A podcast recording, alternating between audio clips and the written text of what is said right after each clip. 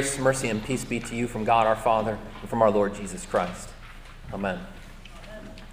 Fear can hold you prisoner, but hope can set you free. That's the tagline from the classic movie, The Shawshank Redemption. Fear can hold you prisoner, but hope, hope can set you free. It's a profound statement.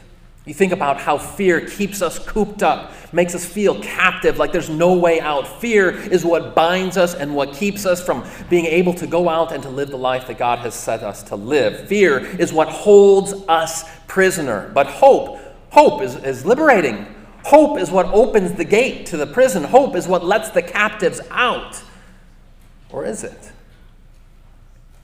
In our Old Testament reading today, we heard an arresting phrase. The prophet Zechariah is speaking to God's people who are in exile. They have lost their home, they have lost their temple, they have lost their king. And so they are waiting eagerly, longingly, looking for the king to return to set them free. And to these people, to these exiles, God says to them through the prophet Zechariah, Return to your stronghold, O prisoners of hope prisoners of hope. We know how hope can set you free, we know how fear can hold you captive. But how could you be a prisoner of hope? Is there a sense in which hope itself can keep you bound? And if so, is there any alternative to it? A while back, I'm at the coffee shop and I overhear this conversation I wasn't trying to eavesdrop, okay? Although, as preachers, you always kind of have your ears open. The radar is always. exactly. Budding preacher right there. But there's a couple of uh, middle aged ladies at the table next to me, and they're having a conversation. We would say, you know, to the kids, not at a inside voice. Okay, so I'm able to, to listen in and they are conversing with one, one another, commiserating, really, talking about how they feel like they're just kind of slouching through life. You sympathize with them? Like they're just kind of getting through one day after another.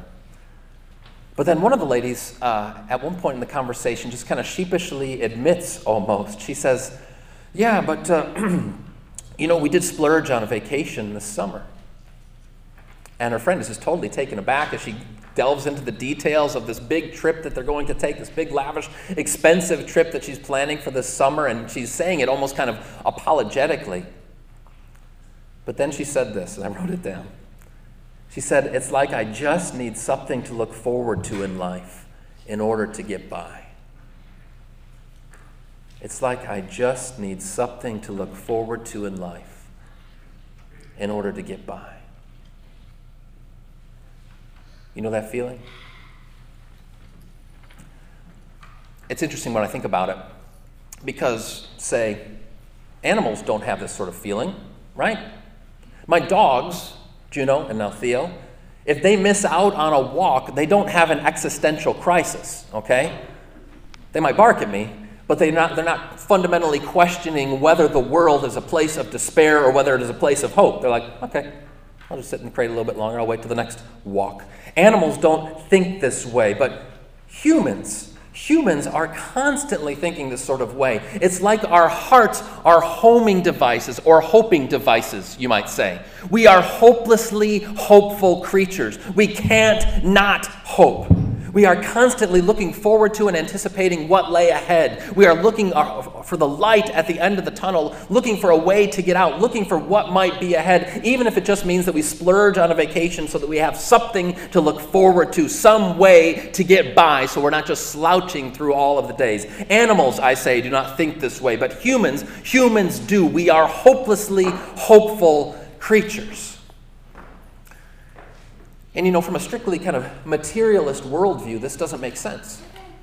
With a, a strictly, call it Darwinian picture of the universe, it makes no sense to be people of hope, hopelessly hopeful creatures.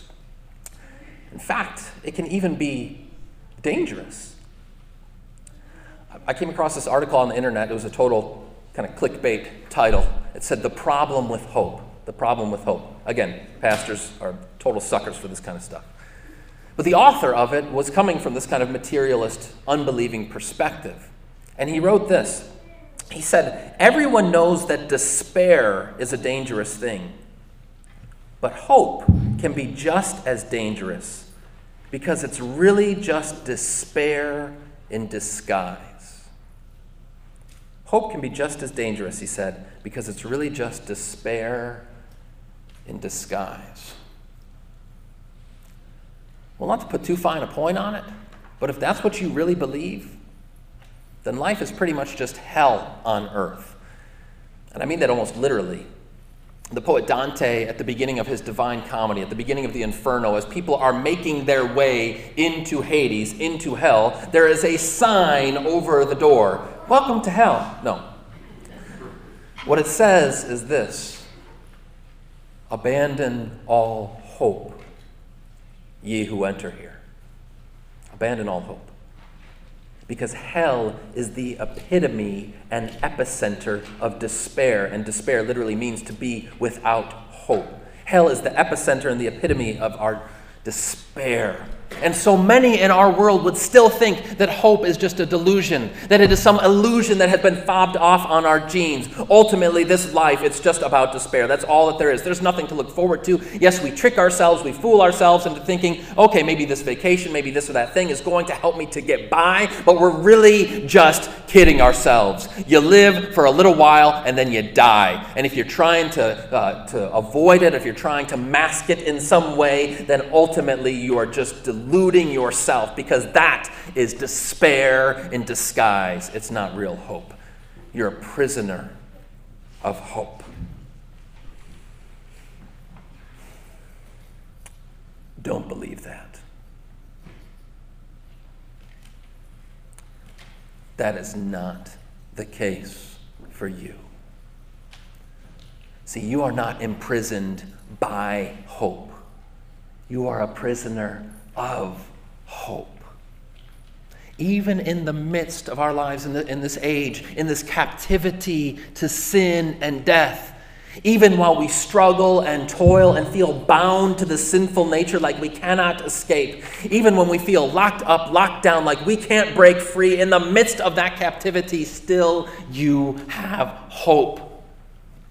Hope sets you free. Fear keeps you captive. It's true that even while we feel bound up, locked up, still we are free because the light has shined in the darkness, and the darkness cannot, has not, will not overcome it. Can I get an amen?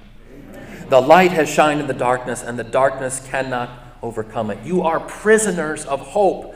You are prisoners with a promise because you belong to the King who has overcome already, the light of the world, our Lord Jesus, a King who holds the future in his hands, who will by no means leave his people in despair, who is the Lord of life and light, and who will at the last lift this veil of death from off of this sad and sorrowing creation.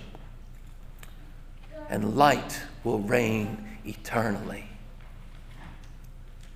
And so take heart.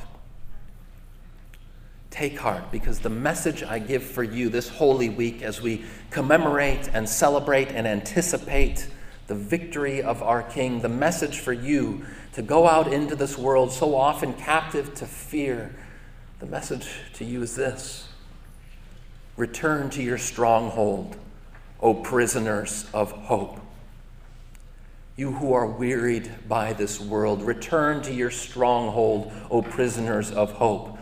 You who are bearing under the weight of sin and guilt and shame, return to your stronghold, O prisoners of hope. You who have strayed from the Lord for too long, return to your stronghold, O prisoners of hope. You who are living gripped with fear and uncertainty and doubt, return to your stronghold, O prisoners of hope. You who are waiting and wondering when the Lord is going to return and set things right. Return to your stronghold, O prisoners of hope, because Christ Jesus has the victory already. And you do not lay in this distressing disguise of despair, but instead you have been set free and clothed with the hopeful righteousness of Christ, who has made you his own liberating servants. You belong to him. Return to your stronghold, O prisoners of hope.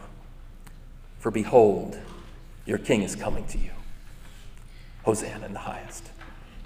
Amen. We stand for prayer.